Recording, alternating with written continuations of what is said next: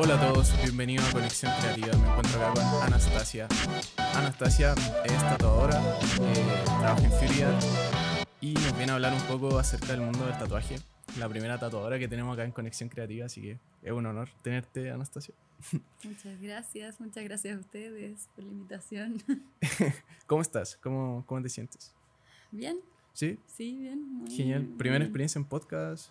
Es mi primera experiencia de podcast y sí, bacán, muy feliz de conocer eh, esta experiencia. Genial. ¿Escuchabas podcast antes de este o como en tu día a día o no lo escuchas?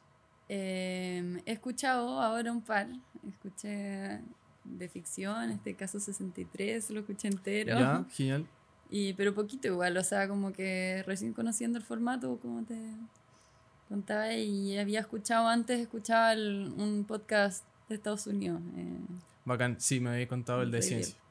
sí, que es como científico. Ese, ese lo seguí más, pero fue antes de que empezara como esta, eh, no sé, ola de podcast como que están más a la mano, era como muy buscarlo en su página web, ¿no? Era como cuando, Sí, o sea, muy antiguo. lo- el, el boom de los podcasts. Como Sí. El otro día, no sé quién nos decía que, claro, hay muchos podcasts, ahora se están generando muchos podcasts. Eh, y lo que te decía, yo creo que también es porque se genera como la necesidad y el, el formato de que las ciudades crecen y, y hay distancias que tenéis que recorrerlas en 40, una hora. Mm. Y como que te da ese espacio también para tener un podcast como, como esa forma de entretenimiento, porque la gente igual estar en la micro, estar en el metro aburrido, una hora igual es penca, así como... Sí, pues, ¿no? Qué bueno Sí. poder también aportar a llenar esos espacios con quizás contenido significativo. Con una conversación muy gente. interesante.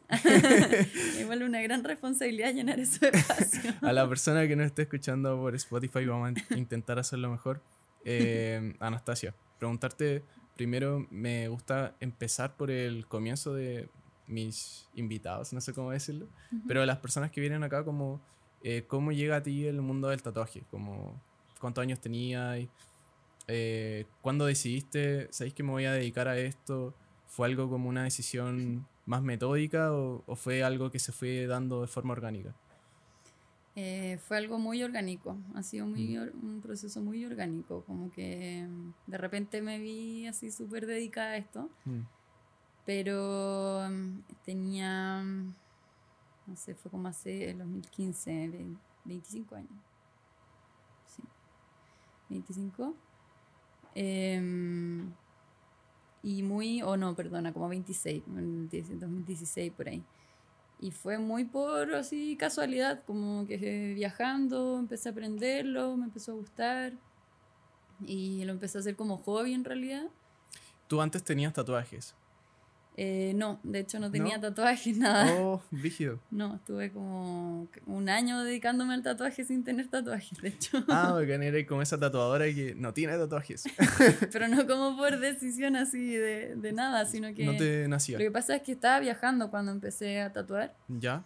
Eh, me había ido, me fui como dos años a viajar y en eso, entre medio, empecé a tatuar, pero no conocía mucha gente del tatuaje, nunca me había interesado antes del tatuaje tampoco, entonces tampoco partí como inserta en un medio del tatuaje, empecé como yo, mi máquina y viajando y gente que conocía, como muy desde, Mm. desde el... Nada, viendo tutoriales en YouTube, ¿cachai? Como que... Rígido, rígido, bacán. Sí, como muy autodidacta y muy poco inserta en un medio del tatuaje. Entonces era como. Tampoco conocí mucha gente que me tatuara, no, como que no. Rígido. Fue después que entré ya como más al medio del tatuaje, ¿cachai? Ya llevaba como un año tatuando. Y llega el tiempo de tu primer tatuaje. Que, ¿cómo, ¿Cómo tomas esa decisión? Como, ¿sabéis que voy a hacer este tatuaje? ¿Fue estético o fue como más como, pucha, quiero como inmortalizar esto? No sé cómo decir. En realidad fue como ya, ya, ya me toca porque estoy tatuando toca, yo a gente Sí. y está todavía viajando y mi hermana me fue a ver, estaba en México y me fue a visitar y ahí fue como obvio que tatuamos juntas y nos hicimos un tatuaje como de hermanas. Genial, genial. Entonces también tampoco me lo cuestioné mucho más, como que era ya más que lo estético, no sé qué, era hacerme algo con ella. Bacán. Y después cuando volví para Chile también, ahí fue como ya primer tatuaje por decisión propia con alguien desconocido. Y nada, muy bacán, como que tenía obviamente las típicas aprensiones del primer tatuaje, que uno se piensa todo muy distinto, o sea, como que, algo que me guste, que conecte, como con mucho significado, mucha mm. importancia. Y que después ya eso obviamente se va, pero para el primer tatuaje pasa. Entonces yo creo que fue una experiencia bien parecida a los primeros tatuajes que yo veo que la gente se va a hacer, que es como con todas esas aprensiones de si me va a gustar o no, qué, cómo va a ser, como que delegué mucho en la persona, que él me hiciera el diseño nomás. sí, me, me, imagino que te pasa mucho que, o sea, no mucho porque también tenéis como mucha gente que tiene varios tatuajes, pero también gente que se va a hacer un tatuaje por primera vez. Sí, mucho. Eh, ¿qué ves como en esas personas que, que se hacen, eh, o, o cómo, cómo, es la relación con esas personas que, que, se van a hacer un tatuaje por primera vez? Como que ves cosas en comunes que tienen, o lo intentas como ayudar, como en el proceso, o es como más, ya, dale, hazlo, así.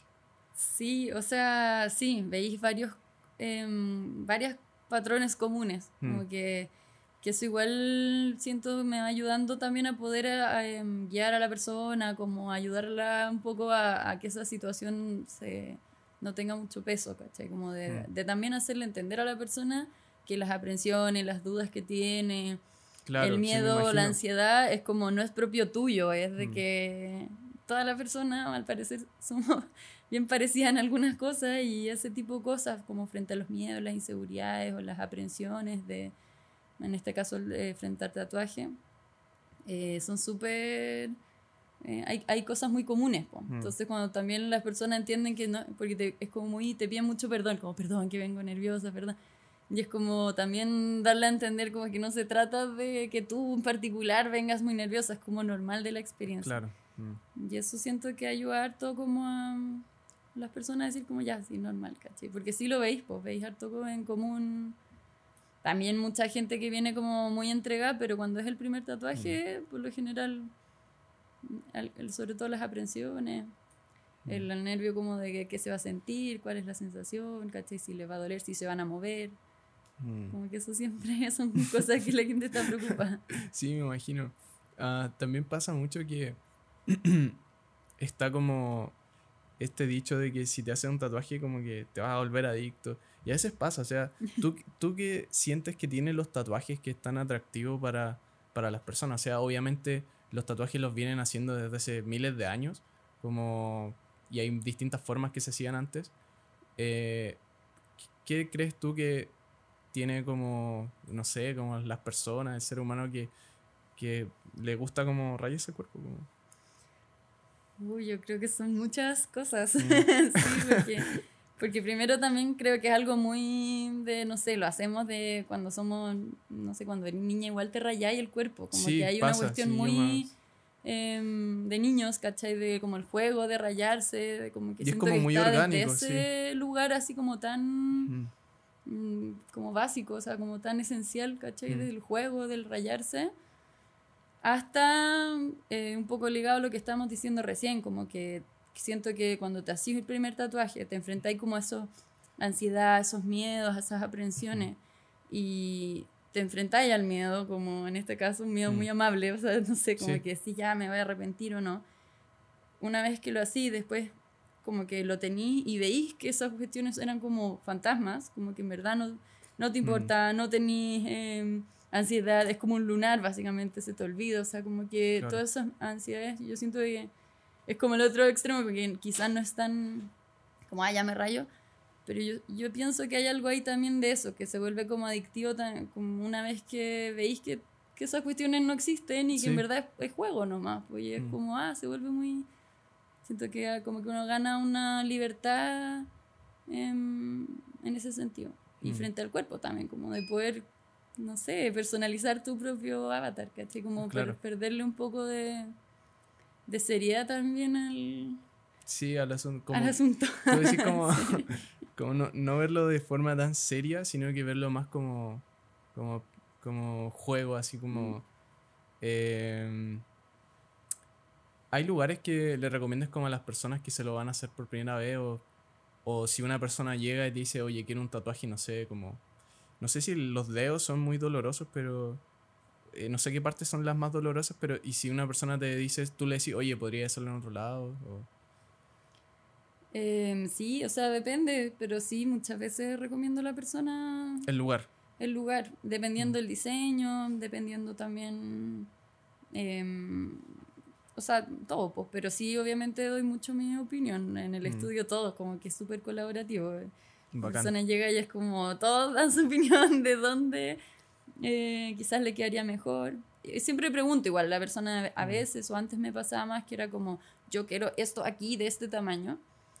Pero de a poquito también hemos aprendido a, a poder dar ese feedback y a decirle, pucha, es que quizás te va a quedar mejor en este lugar por tal y tal razón. O Mm, como que compartir también tu experiencia a medida que la vayas adquiriendo. Sí. Como no decirle así como, ya, esto es lo que tú quieres y tú sabes que no es el mejor lugar. claro. Como también tú asumir la responsabilidad de decir, yo le puedo entregar mi opinión y Sí. hacer que tenga un resultado mejor, ¿cachai? Mm. Eh, ¿Cuál es tu proceso? eh, claro, la persona llega, hablemos un poco de ese proceso de mm, artístico que tenía ahí, de diseñar. Me dices que ahora tú entregas como, no sé si un book, pero como ya, estos son mis diseños. Entonces, como hablemos un poco de eso, como cómo es tu modo de trabajo. Em, sí, ahora lo que estoy haciendo es, claro, ofrecer diseños, ¿Mm? que eso ha sido muy em, a raíz de un trabajo súper colaborativo con los chiquillos del estudio. Como que trabajo con un equipo, somos súper amigos y nos hemos eh, ayudado harto en eso. Y ahora me ha pasado que he estado mucho más em, aprendiendo del dibujo. Entonces, antes era un proceso que la persona te da la idea, yo buscaba referentes, le diseñaba algo, se lo describía, o sea, le decía lo voy a hacer de esta forma, eh, y el mismo día lo veíamos, ¿cachai? Y ahora lo que estoy haciendo es ver, hacer mucho más la pega de aprender del dibujo, meterme en referentes, como que, que es una pega para mí reciente, de ser hace un, un año, ¿cachai? Un año, un poquito más. Y es como que empecé a ver cuáles eran los referentes Mm. que me gustaban. Uno de los chiquillos del estudio me ha ayudado harto, que él tiene mucha em, escuela, como mucho em, Bagaje, talento también ya, y, y mucha herramienta. Y yo eso como que no tengo mucha mm, escuela de dibujo ni nada. Entonces él como que me empezó a hacer ver que claro, que hay un montón de... no es solo de gusto y como que, ay, estos son mis dibujos y a mí me gustan. Es como que hay un montón Mm. de criterios, de composición, de ver los referentes que te gustan. Entonces ahora el proceso ha tenido más que ver con eso, como ver qué referentes me gustan y empezar ahí a jugar como a, a dibujar, a ver cómo esto, armar estos puzzles de ya la otra vez hice esto y cómo quedara con esto otro, cómo entrar a jugar en eso. Entonces ahora sí un proceso mucho más, como no tan ligado a lo que la persona quiere, sino mucho más personal de como desarrollo creativo de una propuesta. Mm, Em, y es eso, o sea, estoy constantemente como trabajando en esos diseños y voy sacando, por decirte, como, como colecciones, o sea, como un- una, una cantidad de diseños y los subo a las historias. Y ahí las personas, si te gustan, lo agendan. Genial. Eso también me ha permitido trabajar con otro público, que es gente que lo ve, le gusta y va. Y es oh, es súper distinta la experiencia. Sí, sí, hay gente que, y me imagino, claro, gente que conoce el estudio y como que va por eso nomás, pero también hay gente que llega de Instagram. Eh, preguntarte por las redes sociales también, ¿cómo lo hay? Me dices que lo has sabido como fusionar o como potenciar tu trabajo como por redes sociales. Como, ¿Cuál es tu relación con las redes sociales? Em, ¿Cuál, cuál O sea, hoy día mi, eh, mi trabajo es directamente por Instagram, totalmente. O sea, ya no. Ya, Porque antes teníamos, eh, no sé, aper- aperturas de agenda por la página web. Igual nunca ha sido como, un como que nosotros no tenemos un estudio que tú eh, mandes tu solicitud al estudio. ¿Cachai? No es Mm. como, hola, Furiat, me quiero tatuar, sino que siempre ha sido de uno a uno con cada persona. Claro. Mm. Yo siempre como que he trabajado con mi em, personas que llegan directamente por el Instagram, que a veces te conocen obviamente por el Instagram del estudio, como que sí está em, esa, sobre todo al comienzo como esta visibilidad por parte del estudio, pero no es que te llegue gente como X que quiere tatuarse con Furiart en, como abiertos y, y, que te lo deleguen, sino que tú mm. vas como porque te gusta ya la pega a la persona. Entiendo, entiendo. Entonces, en ese sentido, el Instagram es como tu, tu vía de comunicación, pues, es, es, todo de la pega, como en Santiago en, en, especial, como que acá es... Antes cuando estaba viajando era muy de persona a persona, pues ir conociendo, el amigo o la amiga de la persona que se tatuó se quiere tatuar y así, como más de boca a boca. Mm. Y acá Santiago es otra escala, obviamente para llegar a la gente tenéis que usar las redes sociales. Claro. Y eso me ha hecho meterle más onda ahí al Instagram, como aprender a usarlo. Sí. Porque soy, sí, soy súper mala para las redes. no tengo así como por voluntad propia personal de yo mostrarme a mi persona en redes sociales, no, no tendría, ¿cachai? Es como súper lo usas para mostrar tu trabajo. Sí, totalmente. Lo usas para mostrar tu trabajo. Sí, y agradezco mm. poder hacerlo, porque también entiendo que hay trabajos que es como difícil dejarse uno de lado y tenéis que mostrar, no sé, tu cara o tu... como mostrarte más. Quizás primera vez que la gente como que te conoce, así como gente que te sigue como por Instagram. Así algo más personal probablemente, sí. O sea, obviamente yo subo... no, yo igual subo cosas para que la persona, para que se vea que eres como una, persona, y, que como no, es, no es una empresa, porque igual me pasaba también al principio que estaba tan alejada de esa cuestión que era todo como... Muy impersonal. Como, claro, y como de que el nombre es medio de empresa, como no sé, Aluna Tatu, no es como un nombre de una persona. Aluna Tatu. Mm. O sea, como que era como que mucha gente te escribía como, oye, su servicio al cliente, y así como, amiga, soy una persona. Como, oye, soy una. claro, y ahora en un equipo, obviamente, eso también ayuda. Pero sí ha ido cambiando como que he visto la importancia de también mostrar y dar esa confianza, o sea, de una persona, mm, a veces mostrar tu cara o mostrar tu forma de, de comunicarte, cosas así. Pero lo hago poquito, en verdad, como que afortunadamente puedo, puedo, mi contenido puede ser mi trabajo. Genial. Mm. Y pasa mucho eso que me dice Anastasia, como, de hecho las marcas más grandes, te estoy hablando de Dunkin' Donuts, como de Walmart, como que son tan grandes que ahora lo que hacen para girar más empatía con la gente, a sus trabajadores les pasan la cuenta oficial de Walmart, como en TikTok, por ejemplo, y les dicen ya hagan TikToks. O en Dunkin' Donuts, mm. por ejemplo. Y están como convirtiendo influencers, como, pero eso lo hacen como con ese sentido, ¿cachai? Como de generar empatía o generar como ya no somos una marca tan grande, hacemos TikToks. Sí. a mí en realidad es el tipo de cosas que me generan un poco sentimientos encontrados de las redes sociales en general, porque siento que es como, claro, nos dimos cuenta que esta parte de lo humano quedó fuera y que era importante, porque es básicamente porque la gente empezó a entender que eso, o sea, como estas empresas mm. entendieron que eso se traducía en plata, entonces hay como una manipulación ahí muy como aprovechadora de como, ya, entonces capitalicemos la interacción humana y hagamos como... Capitalicemos como los, claro, la empatía. claro, y mm, como que la autenticidad en ese sentido es algo que mm, se empieza a perder.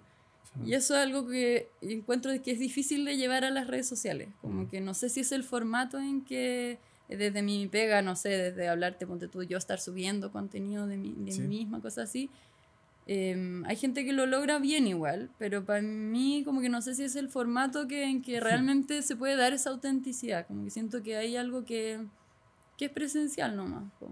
Sí. Y que sería súper lindo poder llevarlo quizás a tus redes, que es la forma que conectáis, pero bueno, lo que hablábamos em, antes, como que hay cosas que igual son presenciales a menos que tú dis un formato en que podáis profundizar. No sé bueno, como el caso de lo que hacen ustedes, quizás como que eso ya te permite entrar en capas que, que tengan autenticidad, pero de repente en las redes sociales, en esto que, como lo que tú decís, de como ya sube, porque a mí me pasó un poco en esa entrada a trabajar con las redes sociales, me pasó un poco ese proceso en que la gente te dice, no, pero es que tenéis que mostrarte, como, como un poco sacarle provecho a tal y tal cosa, como a, a tal interacción, muestra, no sé qué.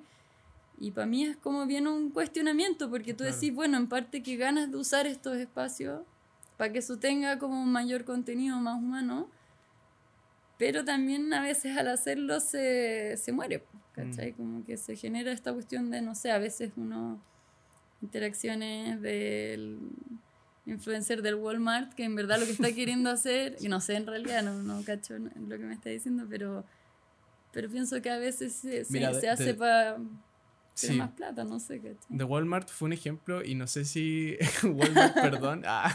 perdón, no sé. Qué no, acá no nombramos marcas, tenemos la política de no, no nombrar marcas, pero fuck it, como de Donkey Donuts, sí, sí sé que Donkey Donuts lo hace, ¿cachai? Porque yo mismo me metí como a su web y empecé a ver ese fenómeno y dije, oh, Brigio, como están haciendo influencers de Donkey Donuts. Y también, y no solo Donkey Donuts, también hay una empresa acá como de piscinas, que no sé dónde quedan, son como unas termas, son unas piscinas. Y como que los chicos salvavidas, los chicos como que están ahí, como que ellos hacen TikToks para promocionar eso. Mm. Ahora bien, yo siento que no hay nada de malo en eso, como... No es, no es malo, ¿cachai? Pero sí le quita como claro, sí, sí te empecé a cuestionar qué es auténtico y qué no es. Y mm. siento que, claro, las redes sociales, el 99% de las cosas que vemos no son auténticas desde, que parten de la premisa de que tú filtras tu foto. Mm. Y la filtras no solo con filtros fotográficos, sino que tú la filtras como, ya, yo quiero, este, o sea, esa foto te sacaste 50 antes, ¿cachai? Y, y esa es la mejor, ese es tu mejor ángulo, pero yo creo que lo que pasa con las redes sociales y por qué a la gente también le afecta tanto, y también lo hablo de forma personal cuando lo veo, eh, porque me ha tocado mucho tiempo estar en redes sociales porque tengo que administrar mi cuenta de, de conexión creativa, por ejemplo, y veo que todos la están pasando bien, y mm. veo que todos están viviendo su mejor vida, y veo que todos están viajando y todos están como, y digo, weón, como, ¿qué, ¿qué me pasa a mí? ¿Cachai? Como, y, y después te das cuenta, pucha, esas personas que están en esos o sea, son filtros, ¿cachai? Son lo que ellos te quieren mostrar. Es, sí. Sí, como que yo creo que yo no le veo nada de malo, no, no es un ah. juicio de valor así como, ah, el influencer ni nada, pero sí creo que lo encuentro riesgoso, como que creo que hay mm. un riesgo en em, entender si es un, eh, como que es distinto si esto es una herramienta que te sirve para, no sé, el fin que sea, sí, ¿cachai? Sí o si tú lo interpretáis como una realidad real, por así decirlo, si tú pensáis que eso es real. Mm. Yo creo que hay algo como, como una sutileza ahí que cuando entráis a trabajar con redes sociales igual es importante para mí, o sea, como de de no confundir que en el fondo sí, eh, quizás es el espacio que más habitas, lamentablemente, porque mm. quizás tenéis que pasar, tengo que pasar horas igual dedicándole, por suerte en este momento no, no tanto, pero, pero por eso digo como casi que afortunada porque, porque hay pegas en que tenéis que estar mucho más metido en eso. Y en ese sentido creo que es súper importante hacer la distinción de que si bien habito mucho este espacio no es real. Mm. es real porque obviamente genera interacción, genera todo, pero hay algo ahí a nivel personal que cambia cuando tú lo entendís como más, pienso como una herramienta, que como este soy yo, esta imagen que yo proyecto, editada como tú decís, mm. soy yo porque después hacerte cargo de esa imagen y responder a ese ideal de felicidad que estáis planteando en una red, em, genera mucho malestar, o sea, al final lo pasáis mal, ¿no? Como mm. que mucha gente, yo siento que, que empieza como a vivir mucho estrés por esta cuestión, por, por tener que estar consciente de un espacio que en verdad no es real, no es tu día a día, no es la gente con que mm. conversar y no, no sé si es como muy, yo quizás como no habito tanto el espacio, es como, no, la realidad es otra, quizás hoy día o más adelante esos espacios van a ser más reales que lo que es como una conversación en tu día a día. Y para eso, para allá va, creo. O sea, y probablemente para allá va. Para, para allá va. Hace poco un amigo se compró un, un headset como de realidad virtual. Y, y sí, o sea, y se supone que las manos como que tienen sensores y veas como que podéis sentir. Y, igual a mí, y él estaba súper entusiasmado, me decía, me compré esto y a mí igual me da miedo, caché, como, yo digo como chucha. eh, porque sí, o sea, lo que hablábamos, igual tu, tu pega es súper de estar en la, de estar con la persona, ¿cachai? Y mm. estar horas ahí. ¿cachai? Como también me gustaría como saber de ese proceso, como... Eh, ¿Cómo es para ti como... No sé, como ya que vaya una persona... O sea, igual es algo surreal, que sea como que vaya una persona y como que... No sé, que se saque la polera porque necesita como... Y tú estar ahí como dos, cuatro horas, como... ¿Cómo tú llevas ese proceso? Como... Y, y obviamente se genera una conexión, eh, hablábamos de eso, quizás se genera una conexión más profunda con, con esa persona.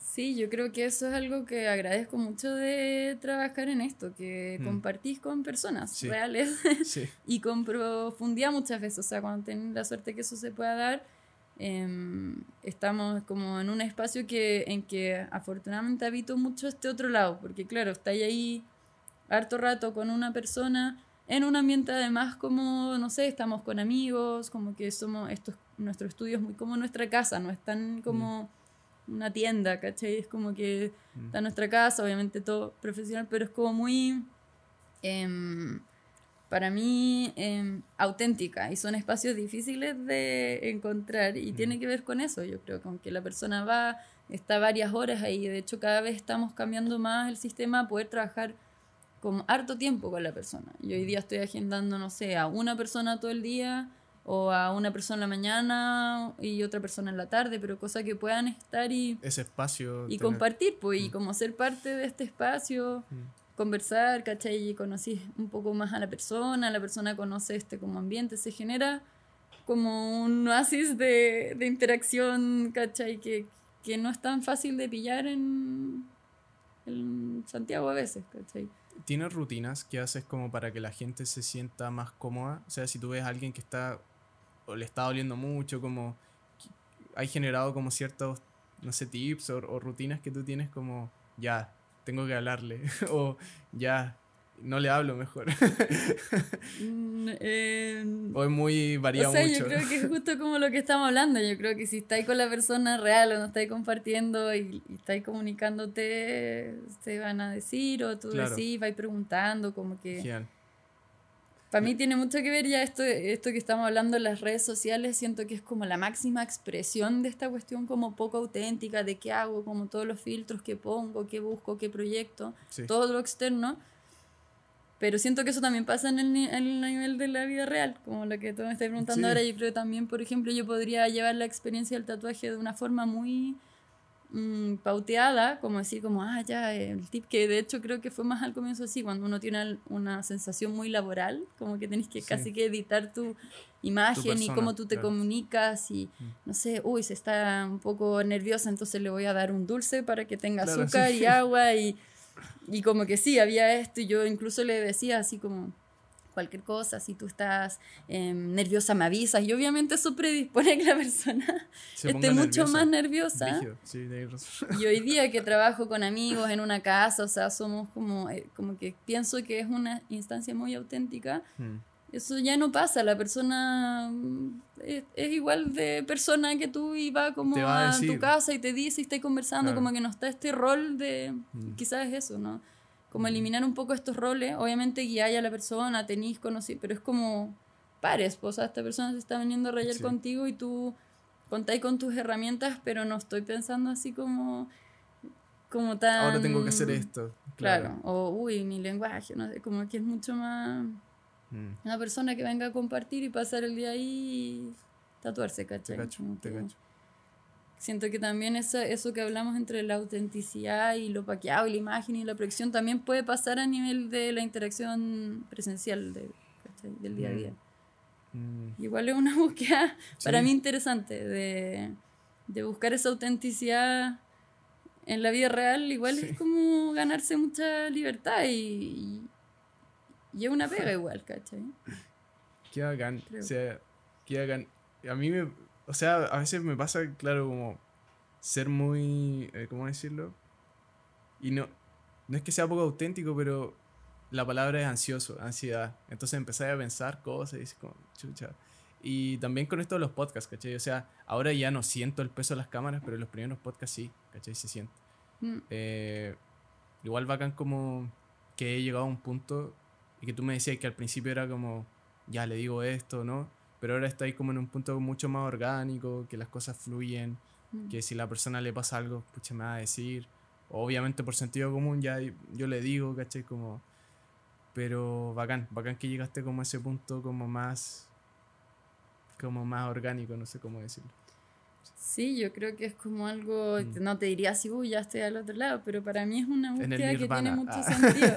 No, como que no te diría así como, sí, ahora que vivo la autenticidad, no, no, pero sí conscientemente vivo esa búsqueda, ¿cachai? Como Sí. que, que bacán eso que decís como del peso de las cámaras, porque también es eso al final, Mm. es como, ya sean cámaras literales, como el caso de las redes sociales o en el podcast, que como Sí, alguien te está viendo, entonces igual está esta conciencia de qué van a pensar de mí, qué, van a- qué tengo que decir, que siento que incluso cuando no hay cámaras, existe esa como conciencia de a veces como, como estar observándose desde afuera y limitar mucho la interacción desde la inseguridad de que, que genera el que va a pensar esta persona. Mm, a veces tener un trato como, no sé, muy profesional, yo me he dado cuenta que, porque vengo de eso, o sea, vengo de muy como que, sobre todo cuando entré al estudio, como que los conocí como ya Furiar, que era como un nombre de una empresa, no sé, yo no, no, no los conocía tanto en ese momento. Y era como, claro, tengo que estar como a esta altura profesional del trato, e incluso cuando nos queríamos decir cosas, íbamos como para el lado, no sé, ponte tú, oye, esa línea, está usando una línea muy delgada, usa una más gruesa. Era como, oye, onda bien. Y como que, oye, eh, ¿por qué no usas esto? Y como que manteniendo una como forma profesional para que la persona se sintiera mejor. sí. Y, y claro, y volvía y como, "Mm, todo bien, no sé. Y hoy día nada, pues está ahí, entre los amigos, es como, ¿por qué no lo haces con una línea más gruesa? Ya, lo haces con una línea más gruesa y la persona ve lo, y, Y como lo que entiende, todo. claro. Y es muy imaginaria esa cuestión, Sí. pero de alguna forma nos obligamos a responder a ese como peso de, de la imagen. Sí. Y creo que eso resta mucha autenticidad. Y, Mm. y después veis que es como un win-win. O sea, Sí, si todo eso sí, se derrumba, Sí, la persona al final igual tiene una mucho mejor experiencia. Sabe que hay personas mirando, no sé, antes como que corregirse entre colegas cuando estáis tatuando era como casi que, ah, me estás diciendo que lo estoy haciendo mal. Y ahora, y pensamos, la persona se va a poner insegura porque quizás no, está, no sabéis cómo hacer Mm. tu trabajo. Y en verdad es al revés, como que te ven ahí tatuando y alguien dice, oye, ¿por qué no haces esto? Y la persona es como bacana y dos personas interesadas en que esta cuestión quede bien, como que todo Mm. siento que va mejor cuando es honesto, ¿cachai? Cuando Mm. es auténtico. Siento que sí es como el miedo, o sea, como también. ah, porque, claro, como la analogía de las cámaras, pero al final siempre ojos humanos están mirando y esas pueden ser cámaras. Claro, sí. Eh, yo admiro mucho a las personas que logran tener una integridad como, como siempre, así. Como, hay cachado como esas personas que son ellos, pero siempre. Y a veces también me pasa también como, te digo, que por mi ansiedad, como que siento como que a veces tengo que ser otra persona o como tengo que filtrarme y, ay, ahora, ahora me tengo que filtrar un poco y ahora, ahora no puedo. Siento que sí, o sea, como aspirar a esa y buscar esa autenticidad, Mm. no solo, por ejemplo, en tu trabajo, sino que en la vida. Sí, pues, ¿cachai? claro. Y, y en tu propio trabajo, como por ejemplo acá en el podcast, buscar esa autenticidad. Eh, quizá la estábamos buscando inconscientemente, pero nunca me la había planteado como, ¿sabéis que igual es como una búsqueda como...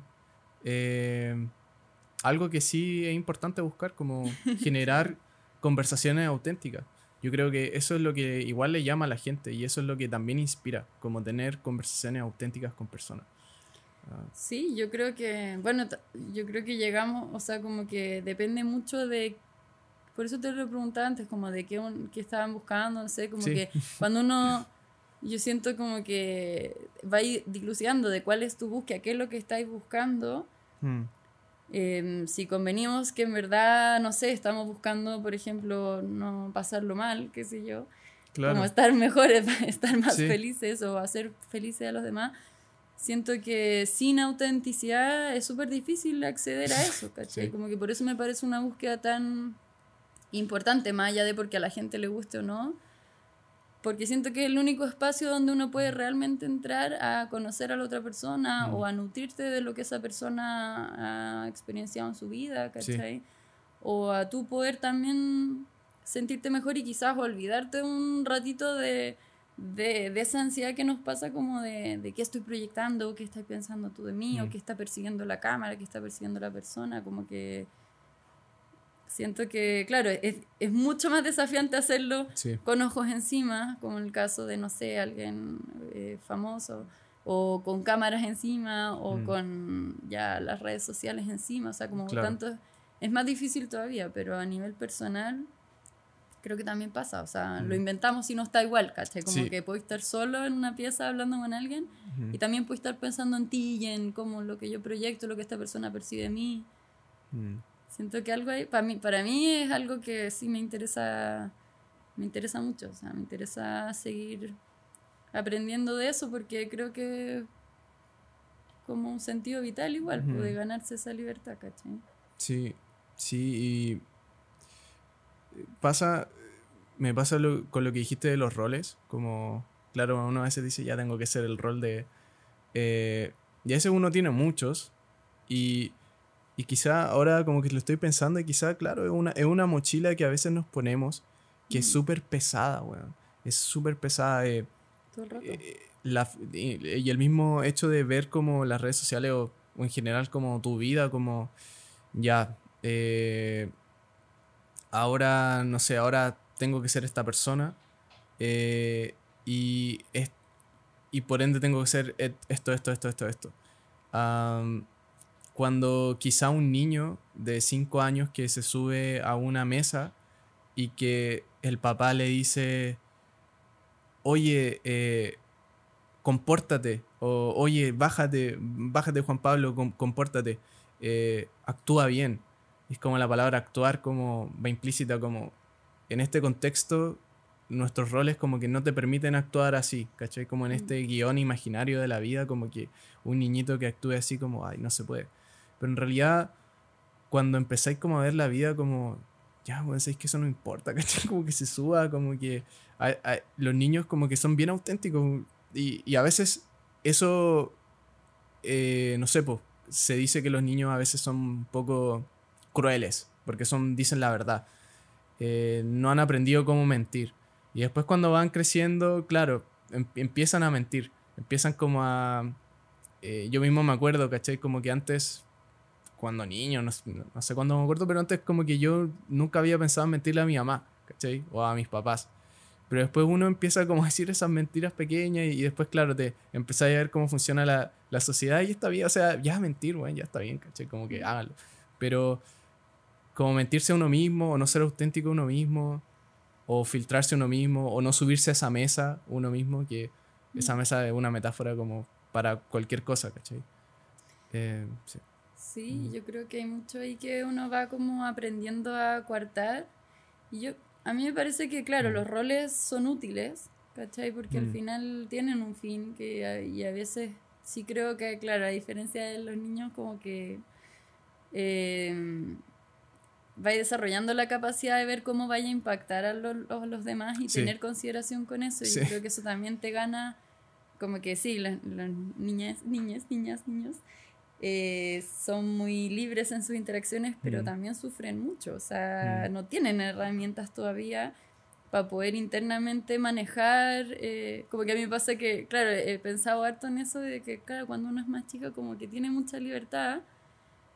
Pero también te la vas ganando en la medida que vas siendo capaz de entender cómo esos roles, que en un momento sí te atrapan, Mm, eh, tienen una utilidad igual y Mm. que está bueno como jugarlos, pero siento que lo, conecto caleta con lo que tú decís al principio de que eso, cuando tú creís que este rol es real por su lado, o sea, que yo soy eso, me identifico con un rol, ya ahí perdís mucha libertad porque, porque te sentáis desde este rol que, que tiene sus limitaciones. mm, Yo creo que como que para mí hay un valor en, en ir viendo cómo este rol quizás me es útil, pero no soy eso, o sea, no me identifico completamente con eso porque ahí perdería mucha libertad. Entonces, quizás a veces sí necesitamos ser profesionales o quizás en ese momento, claro, no te puedes subir a la mesa, podéis pero, pero saber que tú no eres intrínsecamente una persona que no tiene esa capacidad, ¿cachai? Mm. O que no puede hacerlo porque soy profesional y como que a mí me pasa que cuando te creís mucho un rol, y creo que hay un riesgo ahí en lo de las redes sociales, porque tú proyectáis una, una persona, un rol mm, muy coherente,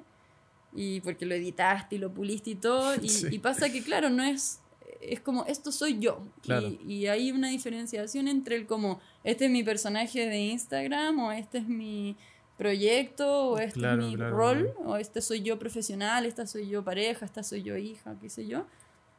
como llevándolo más allá del Instagram, siento que podemos evitar esos roles con la liviandad de saber que en realidad es un aspecto de nosotros. Sí. Eh, versus creérmelo y ahí se vuelve una mochila súper pesada porque es como, chuta, tengo que hacerme cargo de todas estas etiquetas que he ido creando, ya sea en las redes sociales o, no sé, cualquier cosa. A veces uno se identifica con cosas como, no sé, buena amiga. Y es como, soy buena amiga. Y en verdad es como, sí, ¿qué, qué es eso también? Como que a veces nos limitamos por esas mismas etiquetas. Como que sí, puede ser una buena amiga cuando estás cumpliendo ese rol. Y después quizás puede ser otras cosas también en tu vida que son más amplias que eso. Y esa flexibilidad no sé si la tienen estos personajes que creamos en las redes, ¿cachai? Yo creo que... A veces, supongo, pero creo que hay un riesgo ahí. hay un riesgo, yo creo que... Y es súper simple, pero es súper difícil como saberlo porque tienes que ser consciente. O sea, yo creo que las personas que dicen, eh, ya, esto es lo que estoy haciendo, eh, bacán, pero este no soy yo. Y suben cosas. Y yo creo que esas personas son las más felices porque en realidad no tienen ese peso. Pero las personas que dicen, este, este soy yo, uff, ese sí que es un peso. Porque si no le llegan esos me gusta o si no eh, se están identificando con su obra. O sea, a mí también me pasa eh, y me ha pasado, ¿cachai? En el mundo del cine, yo estoy de cine y he podido filmar algunas cosas. Y las cosas que he filmado, a las que he ido bien y, y a las que le he ido mal, eh, como el consejo de un profe era como, weón, desapégate de tu obra. Porque Juan Pablo, o sea, ya te puede ir bien un día, ya bacán, y ganáis todos los premios, bacán. Pero, pero después te identificáis y decís, ya, weón, soy el mejor Juan del mundo y, la, y gané estos premios, y es como. Y eso de hecho te hace fracasar después, ¿cachai? Porque es como. Eh, e, es como esta persona que fracasa por ser exitoso, mm. porque fue exitoso en algún tiempo, pero se queda en el pasado. Y, también una, la persona que fracasa se puede mucho identificar con esos fracasos, que después dice, bueno, soy un fracasado, soy un fracasado, y es como un loop, es como un loop que se alimenta, alimenta, alimenta, y siempre se queda ahí. Mm. Yo creo que la clave es como desapegarnos de un poco de las cosas que hacemos y decir como, eh, y también lo reducimos a las redes sociales, lo que, lo que hablábamos, como ¿sabéis que esto es lo que yo estoy haciendo? Si les gusta, bacán, pero esto es lo que yo estoy haciendo. Y, si quieren seguir, ya bacán. Pero si no, entonces, eh, no, o sea, esto no soy yo. Esto simplemente son las cosas que hago. Eh, Totalmente. Yo creo que, que eso te puede aportar mucha liviandad. Y también hacerlo por, como que, siento que también cuando uno conecta con más gente, como que lo así por otras personas, con otras personas también se aliviana mucho, porque también está este como riesgo dentro de lo que tú decís, yo siento que es como, eh, ya esto es lo que yo hago, les gusta o no, mm. y eso también me puede generar, nos puede generar harto mm. em, sufrimiento desde algún lugar, porque, em, claro, también está como esta pesada mochila de esto es lo que yo hago, esto es lo que yo soy, todavía hay una identificación muy fuerte de como mm. esto es y ustedes lo verán o no lo verán, como no me importa lo que piensen de lo que yo soy, pero yo soy esto. Y todavía está esa identificación que creo que sí, está súper a la raíz de, o, eh, para mí es una búsqueda, no es como, ah, ya esto es la verdad, pero sí me da la impresión que por ahí está como una súper clave del, del, bienestar en general, o sea, del sufrimiento en general. Y muy, algo que se ve muy ligado a las redes sociales, al uso de estos como siento que es tramposo porque hacerlo sin el tema de las redes sociales ya es un tema en la vida. Y las redes sociales te presentan mucho más riesgo de eso, de crear mm. estas como identificaciones y aferrarte a eso, ya sea mm. incluso tu obra, claro. Mm. También tú a tu obra te podéis aferrar y asumirlo como una como tú, o sea, si tengo menos me gusta, tengo más me gusta, es como ya. Y eso nos hace pasarlo mal, pues, pero siento que cuando para mí tiene sentido conectar con algo que, que, es como no, no necesariamente para mí, ¿cachai? Sobre todo cuando mm. viene una persona y ya eh, es, tu dibujo, lo que queráis, pero es porque esa persona conectó y es para esa persona y es con la colaboración de otras personas, mm. entonces ni siquiera se siente tan propio, como que tu mi trabajo hoy día es lo que he ido aprendiendo porque otras personas me han enseñado, es lo que yo mejor puedo poner a disposición según la persona que vino y sus inquietudes. Mm. Entonces, como que sobre eso tampoco tenéis mucho para pararte y decir como, sí, es que esto soy yo y es mi trabajo, Ujú. ¿cachai? Como que siento que en eso para mí es, es bien bacán porque me, me libera de esa gran presión de quién será esta gran persona a la que tengo que responder, ¿cachai? Claro. No tenéis que. No sé, no, no cargo con el peso incluso de las Sí. etiquetas. Mm, Tatuadora, como que son etiquetas que a veces eh, Sí. parecieran llevar mucho consigo y en realidad creo que no llevan mucho más que eso. O sea, indica que tú te dedicas a eso y. Pero más Y que, más que claro, sí, sí. Sí, igual es como difícil, como, eh, no sé, como estáis conociendo a alguien o como, o en ambientes laborales o en cualquier, una junta social y como que, ya, ¿qué- ¿quién eres? Como, ¿qué haces? Y uno al tiro tiende como a decir lo primero que es como a lo que se dedica. mm, Pero claro, o sea, un ser humano son muchas cosas más. O sea, es mucho más eh, grande uno que lo que yo hago, ¿cachai? Eh, también me, me acordé de un libro que leí. Me hubiese gustado mucho como haberlo leído hace poco porque de verdad que el chapter era muy interesante, pero hablamos un poco esto de, eh, de cómo nos comportamos los seres humanos y también de eh, un poco de como la filosofía, pero también un poco psicológico de los niños, de los adolescentes y, y de una persona que, claro, como que es como maduro, ¿cachai? Que actúa de forma madura. Y tiene que ver con eso de...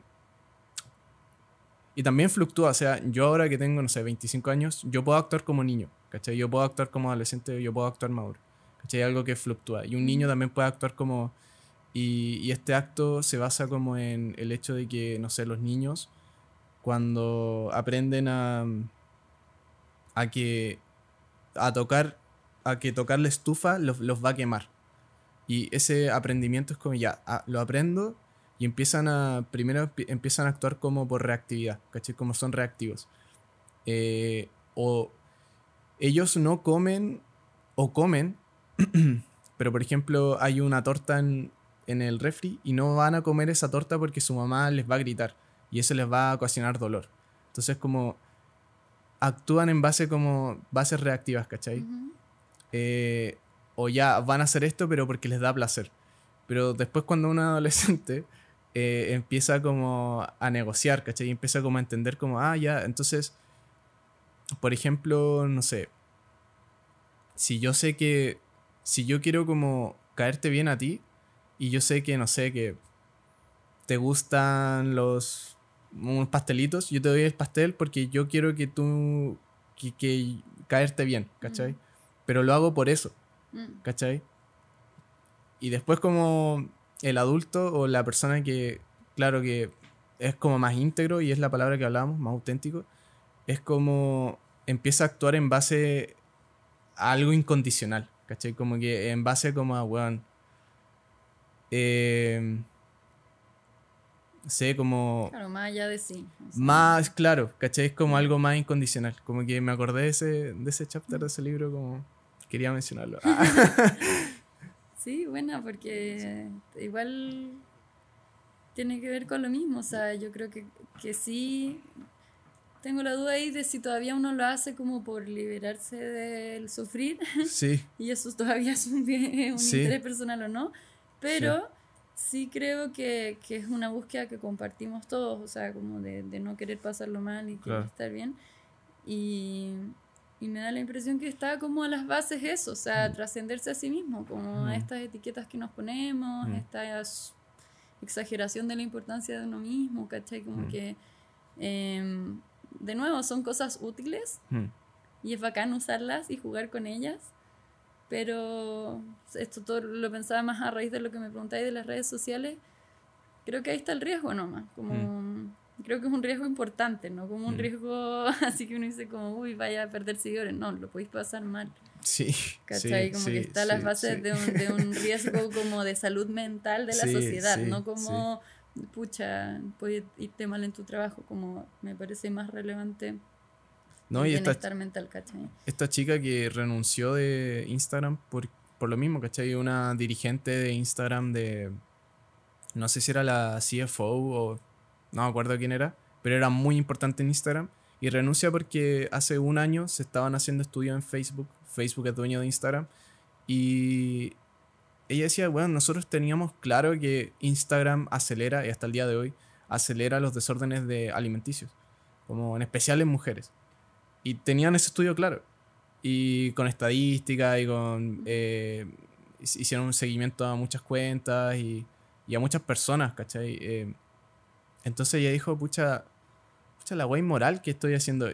También está el caso conocido del one de Flappy Bird, como ese, ese jueguito que era un... Ah, ya, sí, sí, sí. ¿Te acordáis que fue que el one dijo y ganaba, ese juego ganaba, no sé, como 50 mil dólares a la hora, así. Como que era un juego que le hacía mucha profit, le hacía mucho dinero a este tipo.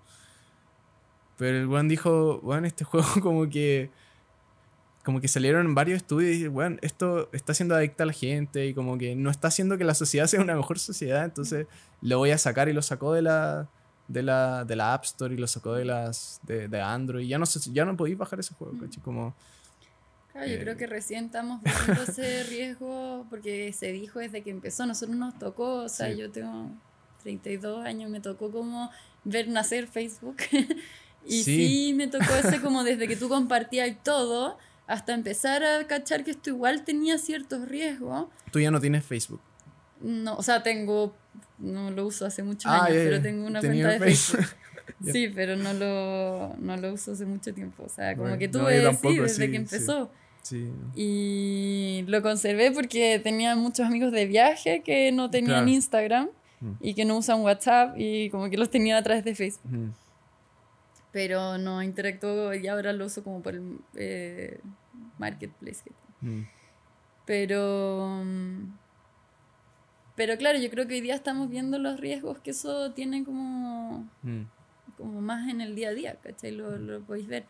Y claro, se están haciendo un montón, creo que salió hasta como un documental de eso, y yo creo que, claro, está esta gran escala de, de los estudios que tú puedes generar, de Mm. los índices que tú puedes generar, pero siento que a veces no sé si paramos como a ver la escala personal del día a día, de lo Ah. que a uno le afecta eso y de lo importante que es. Yo, yo en eso como que pienso harto más allá de las redes sociales, como que en las redes sociales se evidencia más esta cuestión, pero creo que en el día a día, y afortunadamente mi pega me lo permite como ver muy seguido de estar ahí con mucha gente, eh, como decíamos antes, Sí. como siguiendo una misma interacción, entonces empezar ya a poder profundizar a veces en los problemas de las personas, en sus preocupaciones y podéis ver que en ciertas cosas no somos tan distintos, ¿cachai? Como en el sentido de, de la búsqueda más basal y sí pareciera, yo creo, haber ahí una, una trampa, así como de estos roles y de cómo si no los consideramos como algo útil y nos los creemos,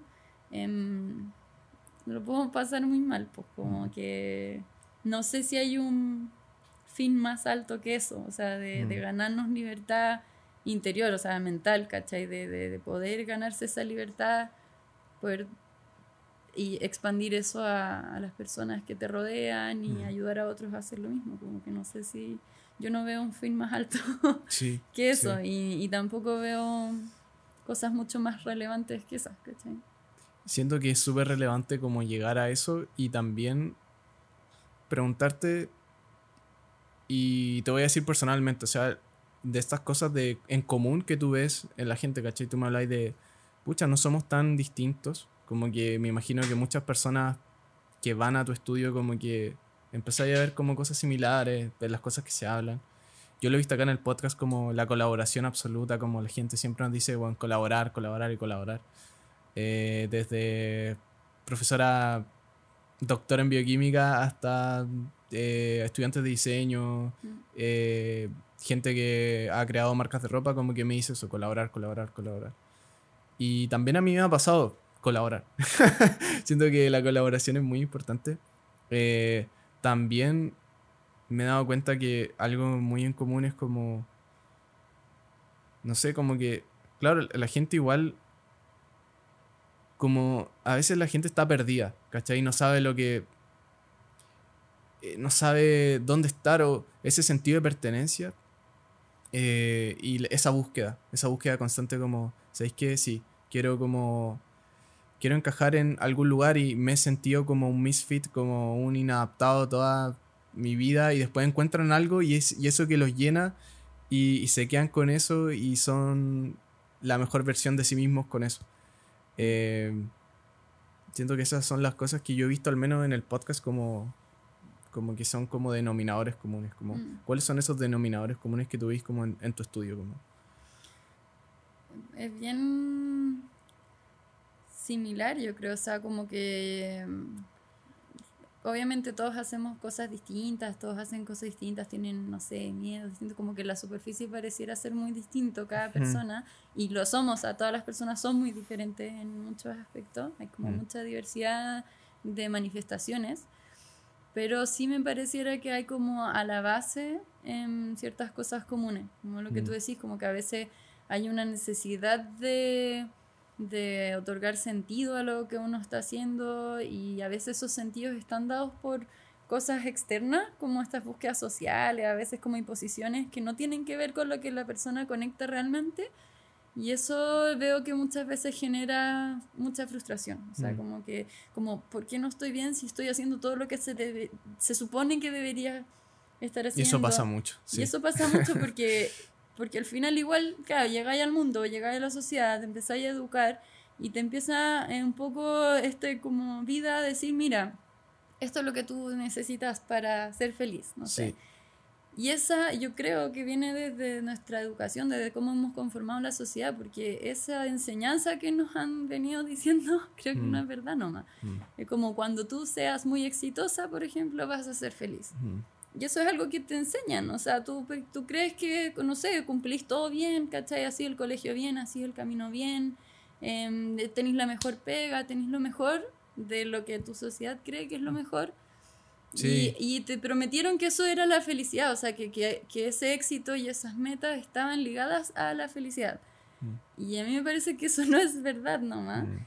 Y dentro de esta como gran, eh, amplia gama de posibilidades para tu manifestación de tu felicidad o para el desarrollo de tu felicidad, la de la gente que te rodea, se coartó porque no era rentable ciertas áreas que son súper importantes, como el rol real del arte, no el rol como de entretenimiento, como el rol de las artes, el rol de la filosofía, el rol de tener una, una cultura desarrollada, de la espiritualidad, como que siento que es como sí, como que nos dieron esta amplia gama de, de como caminos que en verdad eran súper acotados y se cortó toda una parte que justamente es lo que nutre todo eso de mm. sentido y significado, o sea, de conexión con el sentido como de propósito. Sí.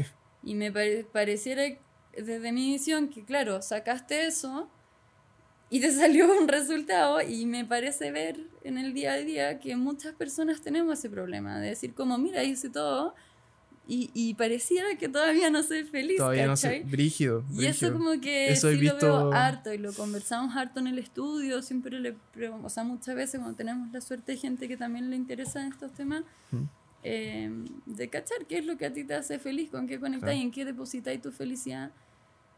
Y cuando son cosas externas y no es como un trabajo interno de, de ganarte paz mental, o sea, bienestar interior, Em, es muy difícil, mm. porque es como, no sé, pucha, ahora sí tengo un auto bacán, pero todavía no soy feliz, o soy, tengo la mejor pega, pero todavía no soy feliz, y es mm. como, bueno, claro que lo estáis buscando por ahí, porque esa fue la promesa, pero es como, sí veo mucho eso, o sea, en el día a día, veo que muchas personas estamos enfocadas ahí como... ¿Y tú personalmente, como, eres feliz? Ah, no, pero, ¿qué es para ti la felicidad? Como, eh, te has dado cuenta que ese sueño que nos vendieron eh, no es verdad, ¿cachai? Como para nada. Y desde el hecho de que hay billonarios que son infelices, hay billonarios que están estresados, hay como podéis sacar eso, ya, el dinero no hace la felicidad, pero podemos entrar en ese debate que, claro, el dinero sí te hace cumplir ciertas cosas también. No sé si caché la pirámide de Maslow, que, que habla de que... Como la base como, la necesidad básica. Primero necesidades, después vienen como. Y como que al final está como la espiritualidad, lo que tú decís. También yo tengo el caso cercano. Disculpa. Eh, también tengo el caso cercano de mi mejor amigo que estuvo un momento muy, muy, muy infeliz y como muy, muy, muy estresado y desmotivado y, y tú desde afuera podías verlo como, bueno, literalmente tiene la mejor casa, tiene, su familia está bien, como tanto, tanto, tanto, y lo hablábamos y yo le decía, pero y claro, o sea, ¿qué es, bro? O sea, como, porque tú externamente tú ves eso y tú decís, esa persona no puede ser eh, infeliz, ¿cachai? Lo tiene todo, material. Pero ¿qué son esas cosas que tú decís, o que tú veis como la felicidad, ¿cachai? Como... Sí, yo creo que bueno, yo esto le dedico mucho tiempo. A mí, para mí es, es muy un interés eh, principal en mi vida. Mm. Eh, que es de, le dedico mucho tiempo a esto y a estudiar enseñanzas de personas muy sabias. Como, y, y sí me he dado cuenta que algo que no tenemos bien distinguido nomás es de estas cosas como externas, condiciones externas o manifestaciones externas y tu realidad interna, o sea, tu, tu bienestar interior, ¿cachai? Mm. Como que lo tenemos como que es obvio la relación y esto obviamente no, no yo, yo sé que como que de entrada es muy contradictorio porque justamente tenemos esta visión de esta pirámide que es verdad, o sea, obviamente que hay, hay, hay condiciones básicas que tienen que estar cubiertas, pero por la sociedad que hemos planteado, o sea, por la forma que tenemos, hemos hecho esta, nosotros como humanidad hemos hmm. creado esta realidad en hmm. que tú para poder pensar en la espiritualidad tienes que tener una serie de cosas muy básicas cubiertas y es muy difícil tenerlas, ¿cachai? Hmm. Y hay, una, hay como un sistema muy eh, injusto, muy desigual en que acceder a eso es como un fin en sí mismo, ¿cachai? Sí, sí. Pero... Eh, o sea, como que esto no viene a decir así como, no, que casi que, uy, espiritualidad. No, es como que obvio que sí. De hecho, a las bases de eso está este como loop en que estamos metidos de que no podemos, yo creo, em, acceder a otras cosas porque quizás estamos resolviendo lo más esencial, o sea, cómo me pago mi comida, cómo, ¿cachai? tengo salud, cómo tengo las cosas como más básicas para poder em, literalmente vivir, sobrevivir, ¿cachai? Pero em, sí creo que justamente este rol de las artes, de la cultura, que se ve como una cuestión casi elitista, o sea, como, como que cuando ya está todo listo, ahí puede venir las artes, la cultura, la filosofía y la espiritualidad. Mm. A mí me parece que es como una fórmula un poco fallida para el bienestar de la sociedad en general, porque creo que si esas cosas estuviesen a la par, o sea, como entremezcladas, se complementan, porque tú puedes tener muy malas condiciones, por ejemplo, tú decís, quizás lo contrario de tu amigo, que no tenés la mejor casa, no tenés eh, pega, no tenés, no sé, como condiciones muy complicadas, y te va a ayudar tener una base em, espiritual de, por ejemplo, buscar tu bienestar para poder como resolver esta, esta situación muy complicada con una mente más tranquila. Y poder como más efectivamente ver qué opciones tengo, cómo me las juego, o sea, como que no es una cuestión pasiva, son herramientas. Y yo creo que la identificación cultural, ¿cachai? El rol de las artes, o sea, de entender el sentido vital, de que igual por bien que uno viene como a resolver esta supervivencia, también está viniendo como a vivir, o sea, hay una conciencia, como que hay una parte muy loca de nuestra existencia y que pasamos por alto, y siento que ahí está como, no sé, hay, algo ahí que, que se podría complementar. Y mm. yo, para no irme tan lejos, o sea, en el tatuaje sí veo día a día muchas personas, quizás más desde el otro lado, más de como el lado que tú me decís, como gente que sí tiene las condiciones, porque bueno, se están yendo a tatuar, ¿cachai? O, se han logrado juntar sus liquitas, pero no, no están como peleando por, no sé, cosas más básicas, sino que ya están en como bueno, me voy a ir a tatuar. Entonces, dado este sistema que tenemos, ya esta persona sí tiene la pirámide. Aunque igual hay gente que... Y que no necesariamente, pero digo como que el tatuaje no es un bien básico, o sea, no te estás yendo a hacer una cirugía de, urgencia, sino que estás como yendo a, a, disfrutarlo. O sea, y aún así, lo que más veí es que dentro de este público, porque uno podría decir, ya, sí, esta gente puede, porque no, incluso en la gente que tiene a veces condiciones básicas, es el mismo problema, o sea, es lo mismo, ¿cachai? Mm. No pareciera estar ligado a eso. Mm. Y eso sí me llama la atención y, he tenido la suerte de verlo desde el tatuaje em, una y otra vez con todas las personas que vienen. Que claro, mucha gente que, que cuando no está eso, como esa conexión más esencial de conectar con su propósito o de conectar con la búsqueda de tener paz mental, o sea, una mente más tranquila o tener prácticas que te ayuden a eso. Em, sí, veo que estamos muy perdidos a veces, ¿cachai? Como, como buscando en cosas que no te lo van a dar, em, o muy atrapados por muchos miedos, quizás como muy aferrados a ciertas cosas que ni siquiera les gustan, pero, pero no las puedes soltar porque se supone que es todo perfecto, ¿cachai? Se supone que esto era, o sea, te, aférrate porque debo al menos da gracias que tenías, eso es como, no puedes ni siquiera probar otras fórmulas porque se supone que esa era la, la fórmula. La triunfadora, ¿cachai? Yo creo que ese es como.